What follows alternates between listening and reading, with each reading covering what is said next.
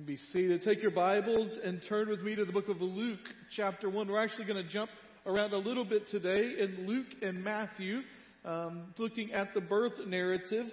And Christmas time is here. I heard uh, Noah proclaim that, Jordan proclaim that. It's, it's here. We Advent, the traditional Advent calendar actually started last week uh, because Christmas is on Sunday this year. But we are kicking off our Christmas series here. And you may be wondering, okay, so why do Christmas at the movies? We're going to talk over the next few weeks about Christmas movies and the theological underpinnings or assumptions that are made in the midst of it. Well, there are a couple of reasons for that. Some of you may have remembered uh, we did a series called At the Movies a couple of times in the summer a few years ago, and in the midst of that, we always kind of thought about this. I felt the Lord saying at some point this may be it, and there are a couple of reasons for that. First of all, it's because Christmas and Christmas movies are on our minds. How many of you have already watched some kind of Christmas movie? All right. There we go. I mean, it is kind of the cool time of year when we sit down as a family. I don't know if you have this issue as families or as just people in general. But, you know, we have more access to more things to watch than we have ever had in our lives. And less things to watch, it feels like. Especially if you want to watch something as a family. Sit down and with my family, we can get the six of us together. You know, Eli comes home from college. I got one in college, one in high school, one in middle school, one in elementary school. And we think, okay, what do we want to watch? Well, that's too little for the big ones. That's too big for the little ones. That's too big for the parents, whatever it may be. You're like, what do we want to watch? And you try to figure it out. One time of year that's a little easier is Christmas. Because we just sit down and, hey, what Christmas movie are we going to watch tonight? Either a new one or an old one. It's on our minds. It's out there. We're thinking about it. It's kind of become part of our culture. People talk about Christmas movies a lot. Apparently, Christmas movies are a big business because what it used to be when I was growing up, you'd have one special a year or one Christmas movie a year that might come out. Now, every channel, every streaming service is doing multiple Christmas movies, most in the Hallmark vein. Let me just say that is the last time we will mention Hallmark Christmas movies in this series. Can I get an amen in the house of the Lord? All right. Not that I'm opposed to a good one every now and then, but um, we won't talk about them. All right? And so it's just part of that. Also, entertainment tells the story of our society. And one of the things that we do in examining the entertainment that is happening around us, the people around us, with a discerning and critical eye, it helps us to understand the stories that are being told. But here's the main reason that I wanted to do this this, felt, this year and felt like the Lord was leading us to do this is because movies can be the parables of our society. So when Jesus would teach, he didn't give just straight theological facts all the time. In fact, his preaching style, if you look at the Gospels, would have been different than a lot of what um, seminary professors would tell people that are preachers today to preach. Jesus was often topical. With the Sermon on the Mount, he jumps from topic to topic to topic, and he pulls different places from the Old Testament to refer to. He doesn't take a text of the Old Testament and break it down. And then he would tell stories. That's his main teaching method. He would teach parables because he knew that he could help people understand deeper theological truths through storytelling. It is the old, a spoonful of sugar helps the medicine go down. Right? Which is actually from a movie as well. And the idea behind it is he would give them these stories, and in the stories, in the parables, sometimes they were able to assess and see truths about themselves and the world that they might not have if he would have just said it straight to them because he came around. It's not the only instance in scripture where that happens. I think, and we've referenced this a couple of times in the last few months about Nathan confronting David about his adultery with Bathsheba. He tells this lengthy story and then at the end David goes, that guy's terrible. And he goes, it's you. And sometimes stories have this way of revealing things that we don't want to be revealed or that we can't see about ourselves. J.R.R. Tolkien says, the writer of the Lord of the Rings trilogy and a guy that thought a lot about story and Christianity, he was a committed Christian, says that part of the reason that as Christians we need to understand good story is because every great story has some foundation or basis in the story. That there's elements of all great stories out there that are found in our understanding of the story of God. And he created a word because people like Tolkien can create words. Most of us can't and get away with it, but he can. He created a word to describe this kind of underpinning of story that helps us understand the story. And he talked about moments of eucatastrophe. And what he did is he took two Greek words and he put them together and they almost sound like an oxymoron to say them together. It doesn't sound like they should fit. But then he described it. And so he took two Greek words. I know y'all love it when we break Greek down, and so we're going to do that. He took the word you, which means good. So for instance, if you go somewhere and someone gives a eulogy, the word logos means word, you means good. It's a good word about someone. Right? You talk about a euphemism, that's a good way to say something about someone. Well, this word you means good, and then catastrophe means not good, right? Destruction. It means bad stuff. Catastrophe meant then what catastrophe means now. And so if you put those two words together, he said that every great story has good destruction in it. And he said the ultimate example of that is a child born Son of God who is crucified and yet is resurrected. And every great story, he said, will have a turn, a moment when you are lifted in your spirit because it appears as if there is no hope. And then hope arrives often through surrender and sacrifice and always unexpectedly. So that's what we're going to do over the next few weeks. We're not going to talk about eucatastrophe again, and all God's people said. Amen, right? But we are going to talk about some movies. And we're going to start with this guy, Kevin McAllister. Now, here's what I want to also tell you. I'm going to walk a line here over the next few weeks because we're going to talk about the theological truths I see in these movies and I think are there. I will tell you two things I'm trying to avoid. First of all, I'm trying to avoid being the high school English teacher that sees symbolism in every single thing that happens. We've all had one of those. Amen? Some of you may be one of those, alright? The second thing I'm trying to avoid is saying that they intended to put these things in there. I don't think the filmmakers knew what they were doing sometimes. They were just telling good stories. So Kevin McAllister, he's in a movie. What's the movie he's in? What's it called? Home Alone, right? Now it's interesting. You see up there at the top, it's from John Hughes. John Hughes is not known for wacky kid family friendly comedies. John Hughes is known as the 80s high school comedy writer. 16 Candles, Breakfast Club, Pretty in Pink, Ferris Bueller's Day Off. But he was making a Christmas movie. He had a dispute about how to get it out. He finally got it made. And in 1990, he released Home Alone, and it went on to be number one for 12 consecutive weeks. Stayed in the top 10. It was released in November, stayed in the top 10 through April of, of the next year, the end of April of the next year. And it is a movie that resonates with families. It's obviously about Kevin McAllister. He gets caught home alone uh, through circumstances that his parents are terrible parents. Robbers are coming after their house. We'll talk in a minute while that's all there. But when you watch the movie, this story of a young boy who is left at home while his parents go on a European vacation at Christmas time, who is fending off robbers that are trying to infiltrate his house, and he uses booby traps and lots of various things to inflict amazingly, uh, amazing amounts of pain upon the robbers and drive them away. You think, okay, so what are the theological themes found in that? I asked my daughters that both individually, separately earlier this week.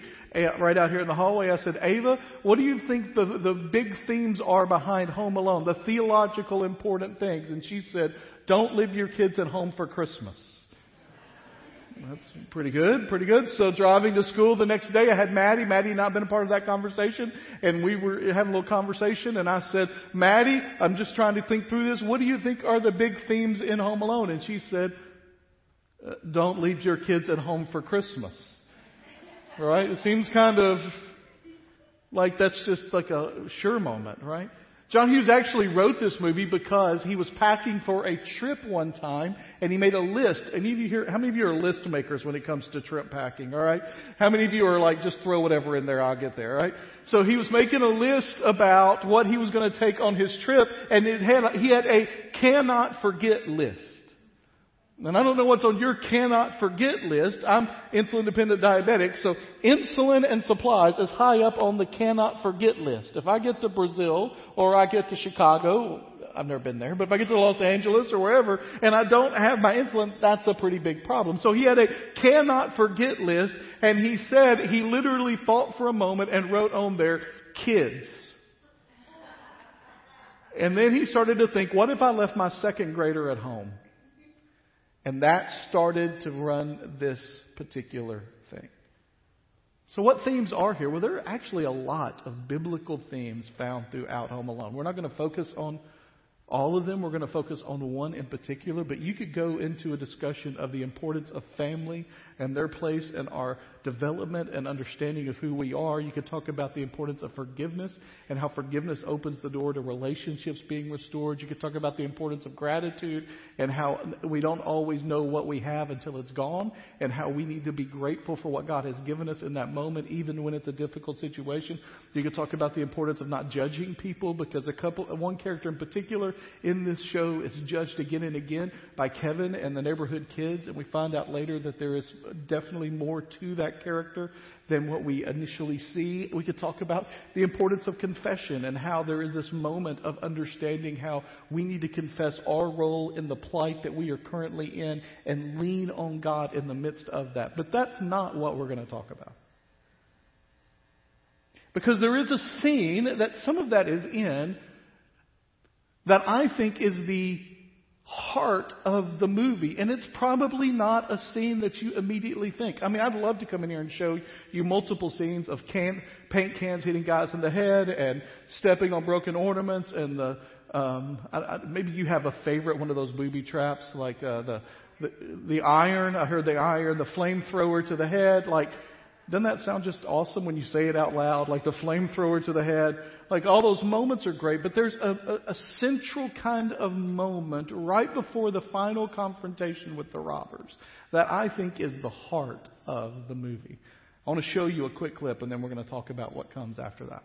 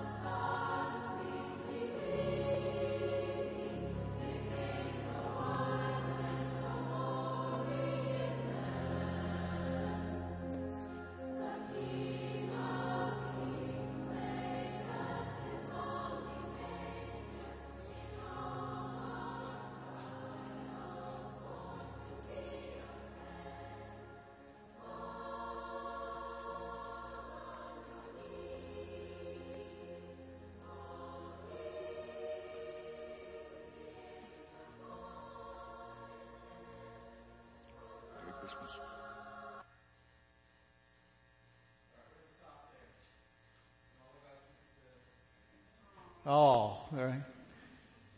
there's a moment right there that happens, and this is why it's an important moment. Kevin is getting ready for the final confrontation. There are multiple times, by the way, in this movie when the church is at the center of a turn of events. Kevin's hiding from robbers. He hides himself in the nativity set. I don't know if you remember that. And in this moment, he's preparing himself and he walks into the church. Now, when I first watched the movie, and even a lot of times on replay, I think that he's walking into the church and he's walking in because he's trying to find some quick help for um, how he can take care of these robbers. He gets in there, and it's almost in that moment that he's confronted with the fear he has of what's happening outside, the fear of the next door neighbor that has this, this older gentleman who throughout the movie has been displayed as possibly some kind of, I don't know, crazy man, right? But what's interesting is in the conversation that follows, that I couldn't find a good copy of that we could legally show, in the conversation that follows, Old Man Marley, by the way, symbolic name based on Christmas Carol, and Kevin have a conversation about fear. In fact, the first thing that Mr. Marley, Old Man Marley, says after Merry Christmas is, You don't have to be afraid of me. I know they say a lot of things, but that's not it. And then they get into an in depth discussion about Marley's fears and Kevin's fears. But Kevin's fears in this scene have nothing to do with the robbers coming to his house. You may not even remember this scene because it's not the fun scene or what the big thing is about to happen. But in the midst of that, he says, they have a conversation, and Marley says, Have you been good this year? And he says, Mostly. Right? And Owen Marley says, I kind of figured that. And then he says, Kevin says, he's concerned that his bad behavior had led to his parents abandoning him.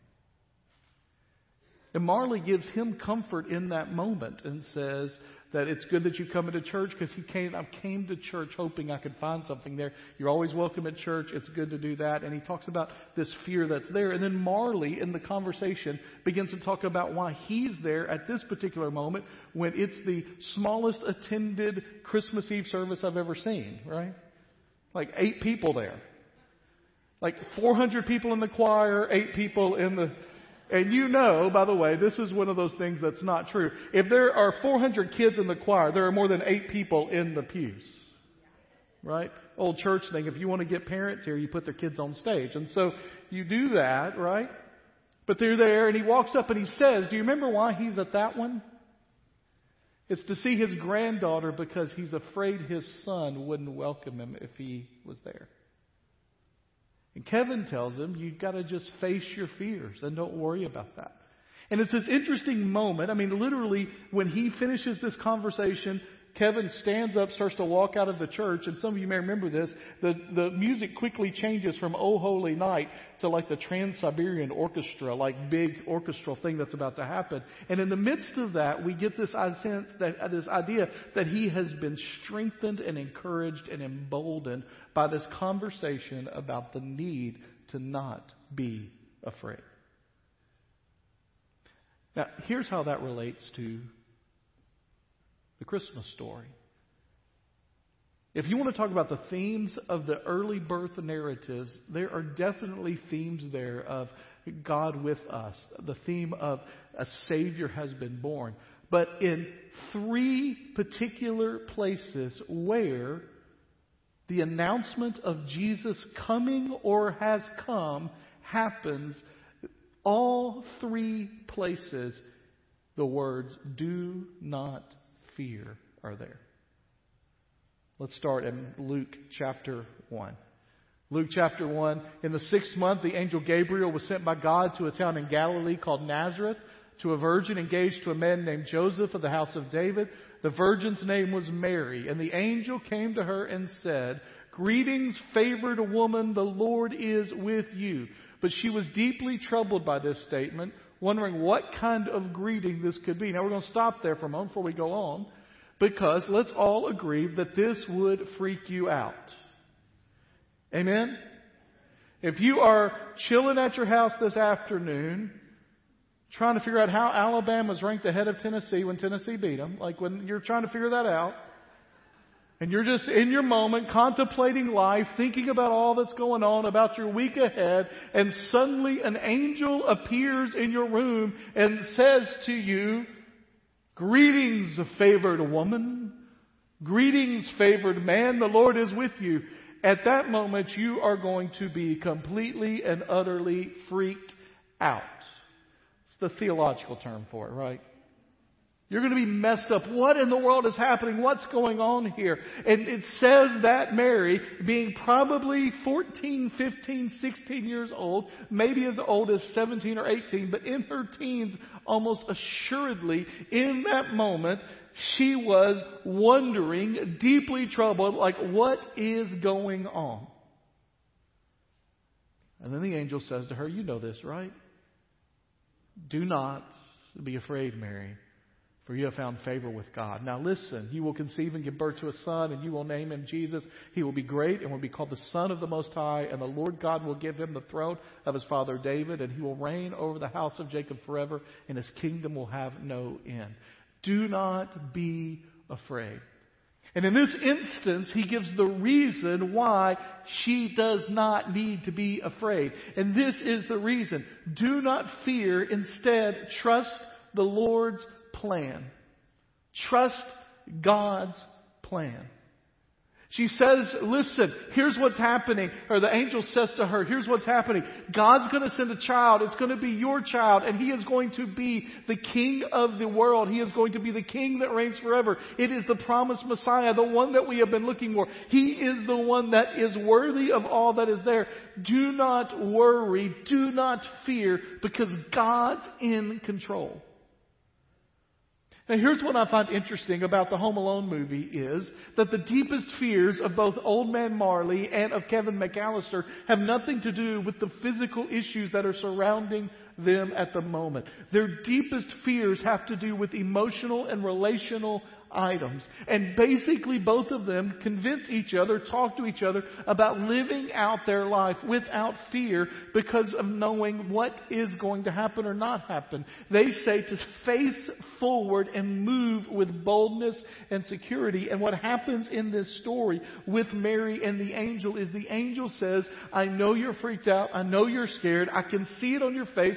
Don't be afraid. What's about to happen is the most amazing thing in the history of the world because God's plan set in motion from Genesis when He said to the enemy that you would strike the heel but He would crush your head. When that moment and the proto-evangelion, the first gospel was pronounced by God to the serpent saying that one would come and throughout the history of the Old Testament when the tabernacle and the temple were built and they were to be reminders of God's presence and their distance distance from him, he continually reminded them that one is coming, one is coming, one is coming, one is coming. And here we have the promises of God. We'll talk about that more in a minute. And the plan of God coming to fruition. And he says, do not be afraid because this is God's plan. He will make it happen. And because of that, you can trust in him.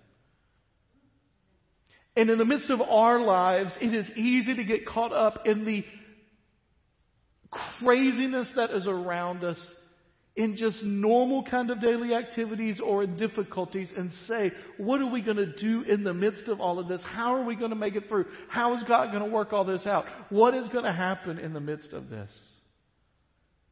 I was on YouTube the other day, and YouTube you know gives you suggestions based on your prior watching. And I have no idea why this was on my suggested thing, but it was about the solar storms that could be coming by 2025 and would wipe out all of our communication stuff. And for some reason, I pushed play.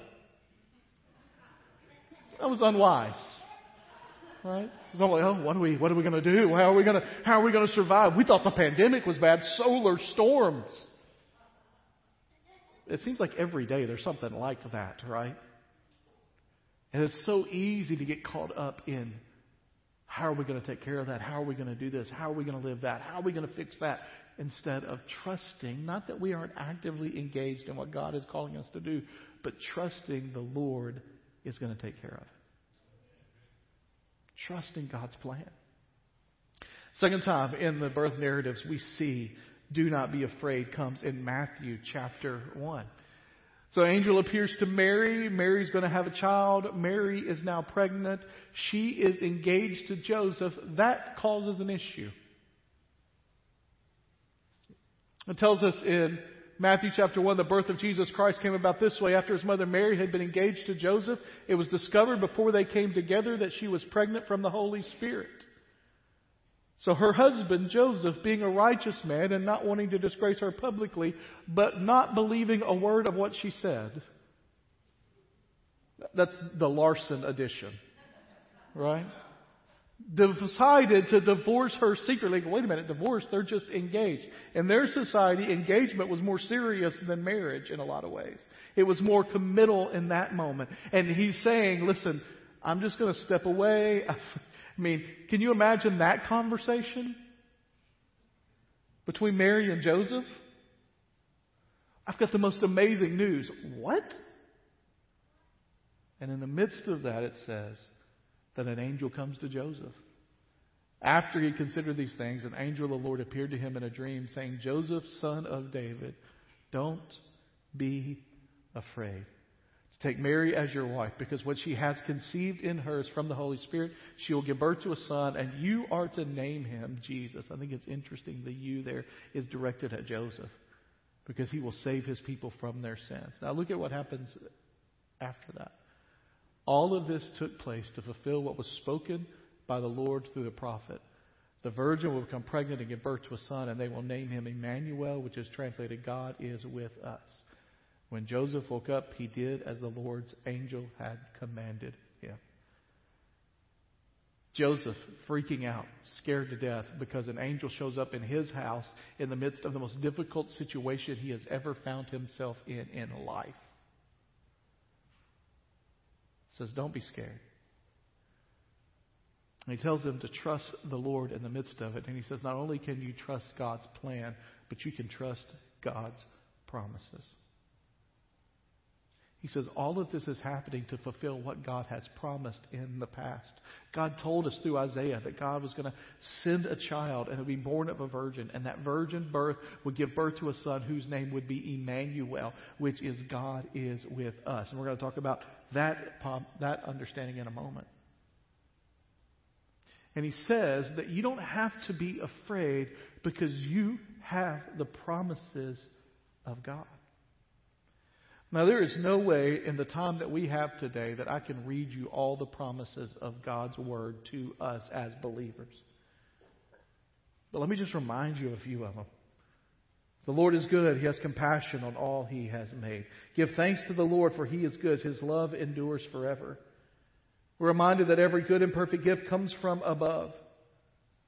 Isaiah tells us that those who hope in the Lord will renew their strength. They will soar on wings like eagles. They will run and not grow weary. Deuteronomy 31:8. The Lord himself goes before you and will be with you. He will never leave you nor forsake you. Do not be afraid and do not be discouraged. John 3:16. We've already heard once today. For God so loved the world that he gave his one only son that whoever believes in him shall not perish but have eternal life. 1 John 1:9. If we confess our sins, he is faithful and just and will forgive us sins and purify us from all righteousness. 2 Chronicles Chronicles 7:14, "If my people who are called by my name will humble themselves and pray and seek my face and turn from their wicked ways, then I will hear from heaven and I will forgive their sins and I will heal their land." John 8:36, "So if the Son sets you free, you will be free indeed." Romans 10:9 through 10, "If you declare with your mouth Jesus is Lord and believe in your heart that God raised him from the dead, you will be saved. For it is with your heart that you believe and are justified. It is with your mouth that you profess your faith and are saved." We don't have to be afraid no matter what is before us, no matter what difficulty we're facing, no matter what uncertainty is in our life, because God has promised to be with us. God has promised us a life that is lived in Him, and He makes His promises come true. And then here's the last moment. Back in Luke chapter 2 one of the most famous parts of this, and we will revisit this particular passage again over the next few weeks. But it says in the same region, shepherds were staying out in the fields and keeping watch at night over their flock.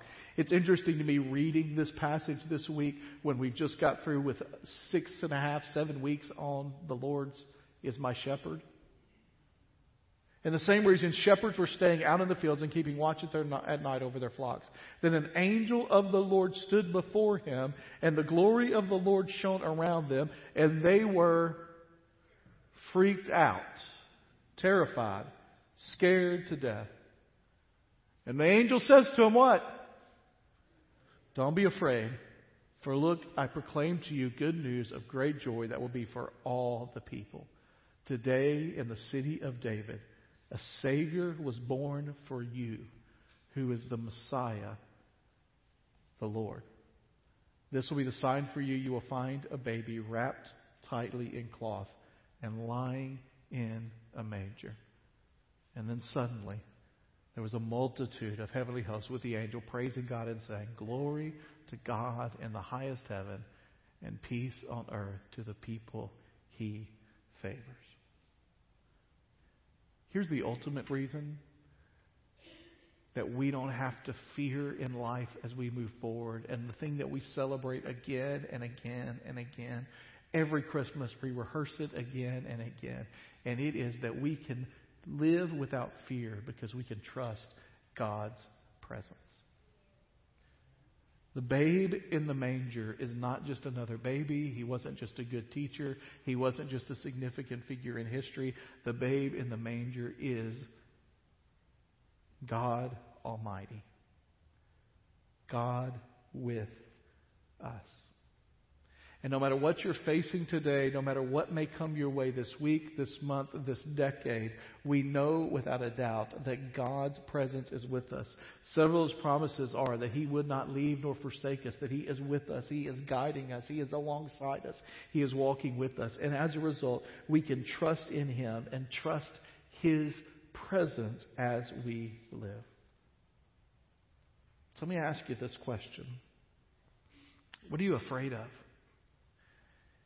In that conversation between Marley and Kevin, there's an interesting little moment when Kevin says to him, Aren't you a little too old to be afraid? And Marley says to him, There are some things in life you're too old for, but you're never too old to be afraid. Our fears may change, our worries may shift. But let me ask you, what are you afraid of today? Are you afraid of rekindling a relationship with family members that needs to over this holiday season, that you dread the holiday season because of seeing family members or not seeing them? Are you afraid of an unknown medical future? Are you unknown of an unknown future at all? Are you unknown, are you worried about financial situation in your life? Or is there a sin in your life that just can't get away and you're worried about how can do that and you're scared to confront it or to confront what's happening in your life? The story of Scripture and the birth narratives is that we can live without fear. There's one more little tidbit, and this is a minor thing, and this may be reading something in that's not intended there. But there's an interesting little progression that happens in that movie that most of you may not have noticed. And it reminds us that living without fear and facing our fears can lead to healing and make it possible. So I mentioned Marley a few times now. He's the older man, and you know we see him scooping in the driveway. But if you remember the first time we get a really good look at him is in a store when Kevin is getting ready to buy something and he slams his hand down on the counter. And if you remember that scene, if not, you can go back and watch it. He has his hand that is heavily damaged. It has wrappings around it that is filled with blood. On both sides of it, actually. You see it from under the counter and it's on both ones. There are two other times in the, in the movie when they make a point to show you that hand. One is when he is sitting in the church with Kevin and that conversation. And at the end, right before Kevin gets up and walks out, Trans Siberian Orchestra starts playing, and we go and we hit all the guys with all the worst stuff. They reach over and shake hands, and when they shake hands, his hand is no longer heavily bandaged. It now has a slight band aid on it. And at the end, if you remember the last scene that we have Marley in, he's in the driveway holding his granddaughter, and his son is there. And he lifts his hand up to wave, and it is completely healed. Now, I, I don't think it's coincidence. I don't think he has any kind of Christian understanding of what's going on there. It's just a progression. But I do think it's symbolic for us that Scripture teaches us when we face our fears, when we confront things in our lives, and when it comes to our salvation in Christ, when we are willing to do what God calls us to do, healing occurs. And there are some of you this Christmas that need to begin the process of either healing internally or healing a relationship of allowing sin in your life that has infested you by progressing and living without the fear that it has instilled in your life to see healing in your own life. There's a need for us to live without fear to see God bring healing and restoration to us. So, my question today is what are you scared of? And how are you going to face it in God's timing? With God's provision, understanding God's plan, promises, and presence. Let's pray together. Heavenly Father, we're thankful for truth communicated in strange ways, but most of all, Lord, we're thankful for your word that gives us an understanding of what it means to live without fear and to see, even in these birth narratives, that not being afraid is a central aspect of what is going on in the original birth of Jesus. Lord, I pray that in these moments, that we would face whatever insecurities and difficulties and fears we have, and that we would trust you completely. In Jesus' name I pray. Amen.